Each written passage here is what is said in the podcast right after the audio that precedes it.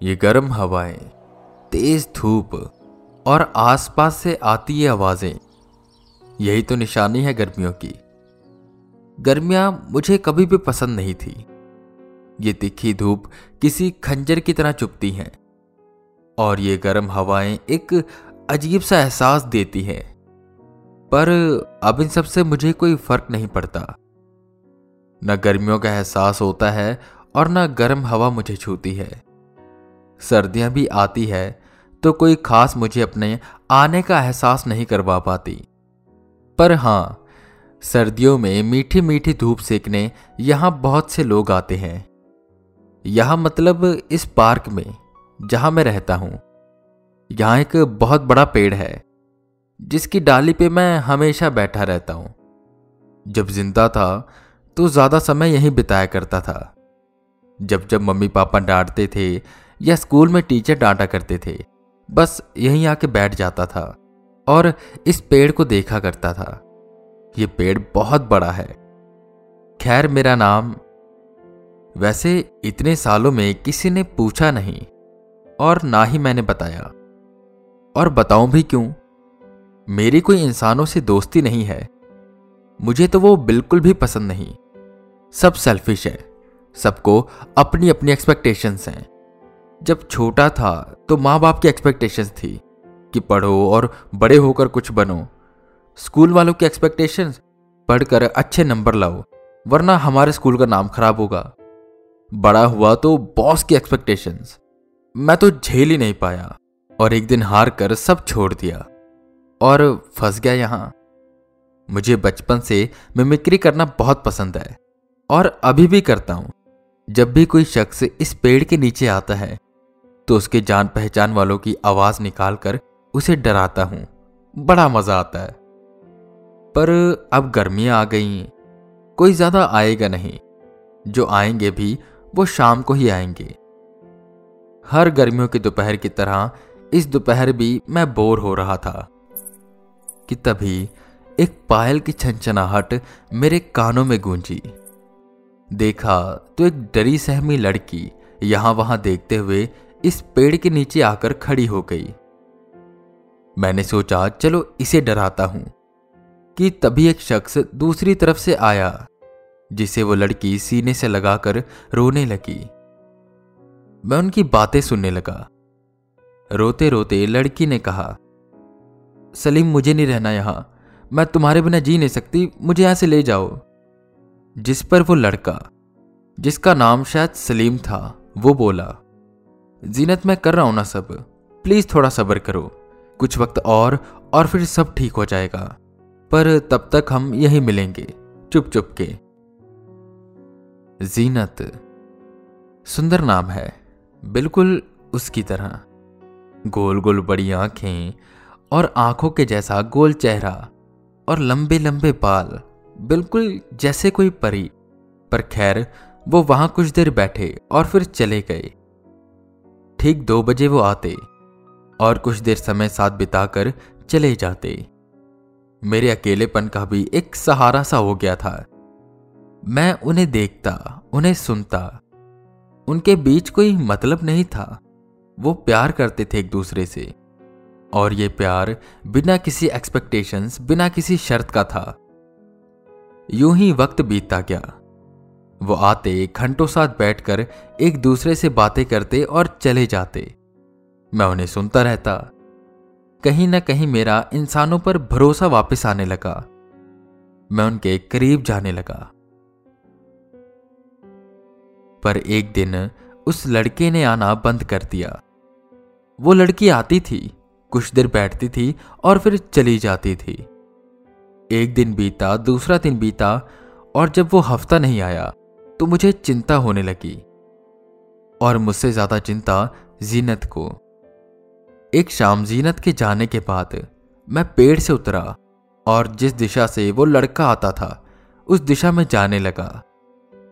अंधेरा हो चला था और लोग अपने अपने घरों की ओर जा रहे थे, पर मुझे कोई देख नहीं पा रहा था। मैं सलीम की तलाश में यहाँ वहाँ भटकता रहा कि मुझे एक गली दिखी। जो बाकी गलियों से कुछ अलग थी। लाइट्स लगी थी, सब सजा धजा था। बहुत से लोग आपस में बातें करते करते उस गली में जा रहे थे। मेरे मन में भी उत्सुकता जागी। मैं उनके पीछे पीछे गया। भीड़ में शामिल मैं बिल्कुल अनजान था कि यहाँ क्या हो रहा है। मैं घर के सामने पहुँचा। घर पूरा सजा हुआ था। लाइट्स लगी थी, फूल लगे थे और लाल रंग का कारपेट बिछा हुआ था। और घर के पीछे कोने में एक टेंट लगा था। मैं सीधा वहाँ गया। एक बड़ा सा सोफा रखा था और उसके बगल में कुछ छोटे सोफे रखे थे। तभी मुझे मुस्कुराते हुए सलीम दिखा। पर यह मुस्कान ना जाने क्यों झूठी सी लग रही थी। ये वैसी मुस्कान नहीं थी जो वो जीनत के साथ अदा करता था। बल्कि यह झूठी मुस्कान थी। एक लड़की के साथ वो उस बड़े सोफे पर बैठा था और छोटे छोटे सोफे पर लोग बैठे हुए थे और आपस में बातें कर रहे थे। पर ना जाने क्यों इन लोगों की भीड़ में भी वो अकेला था। बिल्कुल मेरी तरह। मैं कुछ देर वहीं खड़ा रहा कि एक शख्स उठा और कहने लगा, बहुत देर हो रही है। उन दोनों के हाथों में अंगूठियाँ दी गई और उस लड़की ने सलीम की उंगली में अंगूठी पहना दी। मुझसे रहा नहीं गया मैं भागकर सलीम के पास गया और धीरे से जीनत की आवाज़ में बोला, मत करो ऐसा। सलीम हड़बड़ाकर इधर उधर देखने लगा। उसकी आँखें कुछ नम हुई। उसने मन में बुदबुदाते हुए कहा, माफ़ करना जीनत और उसने उस लड़की को अंगूठी पहना दी। लोग उन्हें आकर दुआएँ देने लगे। वो सब खुश लग रहे थे। मैंने जीनत का सोचा कि अगर उसे पता लगेगा तो क्या बीतेगी उस पर। उस रात मैं वहीं रुका रहा। अगले दिन वापस मैं अपने पेड़ पर पहुँचा। जीनत ठीक दो बजे फिर आई। बिल्कुल मायूस और आकर पेड़ के नीचे बैठ गई। उसके आँसू पेड़ की जड़ों को भिगोने लगे। तो मुझसे रहा ना गया मैं उतर कर पेड़ के पीछे गया और सलीम की आवाज़ में बोला, जीनत मैं सलीम, मुझे माफ़ करना, मुझे एक बहुत बड़ा रोग हो गया है। अगर तुम मेरे पास आओगी और मुझे देखोगी तो तुम्हें भी ये रोग हो जाएगा। इसलिए मैं इस पेड़ के पीछे से बोल रहा हूँ। जीनत उठी और पेड़ के पीछे झांकने की कोशिश करने लगी। तो मैंने उसे डांट दिया तो वो चुपचाप बैठ गई और सुनने लगी। वो सुनती, मैं कहता। तो कभी वो कहती, मैं सुनता। वो अगले दिन भी आई और उसके अगले दिन भी।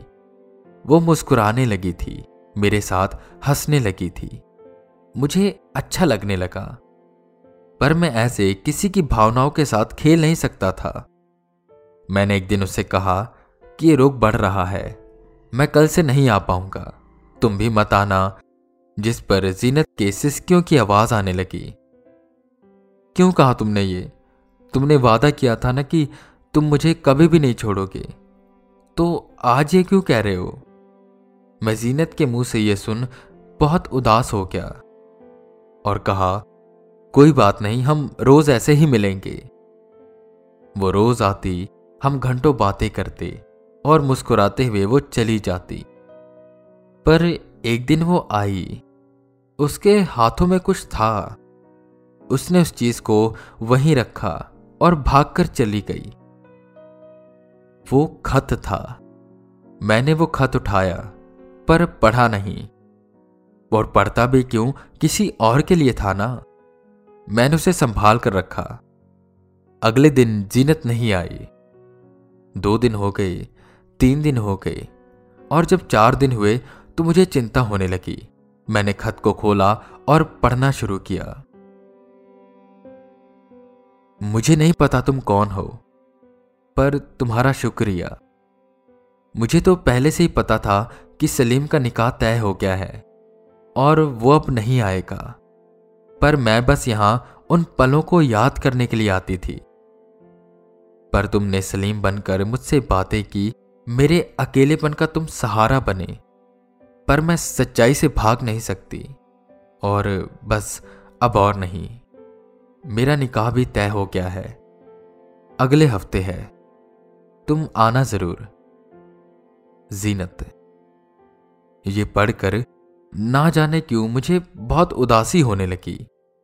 हालाँकि मुझे इससे कोई फ़र्क नहीं पड़ना चाहिए। पर मैं रोज उस दिशा में जाने लगा, जहाँ से वो लड़की आती थी। एक दिन मैं ऐसे ही गया तो एक गली सजी थी, ठीक उस दिन जैसे। लोगों की भीड़ आपस में बातें करती हुई उस गली में जा रही थी। मैं फिर उस भीड़ में शामिल हुआ। पर इस बार मैं अनजान नहीं था। लाइट्स, फूल, कारपेट, पूरा घर सजा हुआ था। एक टेंट लगा था, ठीक वैसे ही। बड़ा सा सोफा, उसके आसपास छोटे सोफे और छोटी मुस्कान लिए जीनत। उसके साथ कोई एक लड़का बैठा था, जो कि काफ़ी खुश था। दोनों को अंगूठियाँ दी गई। जीनत के लब कुछ कांपे कि मैं उसके पास गया और धीरे से सलीम की आवाज़ में उसके कानों में कुछ कहा। जीनत, पहना दो। शायद हमारी तकदीर में मिलना लिखा ही नहीं था, जिस पर जीनत ने अपनी आँख से बहते एक आँसू को रोका और पूछा, तुम्हारा नाम क्या है? मैं कुछ देर चुप रहा और धीरे से उसके कान में बोला, अनास। जीनत धीरे से मुस्कुराई और होठों में बदबदाते हुए कहा, अनास, शुक्रिया। और उसने अंगूठी उस लड़के को पहना दी। काफ़ी दिन हो गए हैं। मैं फिर उसी पेड़ पर बैठा हूँ, पर इस बार एक खत के साथ। उसे पढ़ता हूँ और उन बीते पलों को याद करता हूँ। अब मैं किसी को डराता नहीं हूँ। कोई भी आकर इस पेड़ के नीचे बैठता है तो मैं उसकी कहानी सुनता हूँ। जीनत ने इस पेड़ का नाम ट्री ऑफ़ लव रख दिया। कपल्स आते हैं, इस पेड़ के नीचे बैठते हैं, अपनी कहानियाँ बताते हैं। और बस मुस्कुराते रहते हैं। आई होप ये कहानी आपको पसंद आई होगी। ये कहानी थोड़ी सी अलग थी। कैसी लगी मुझे बताना ज़रूर। पसंद आई है तो शो को रेटिंग्स दें, इसे शेयर करें। मैं फिर मिलूँगा आपको एक नए एपिसोड के साथ। तब तक के लिए बने रहें हमारे साथ और सुनते रहें। Horror tape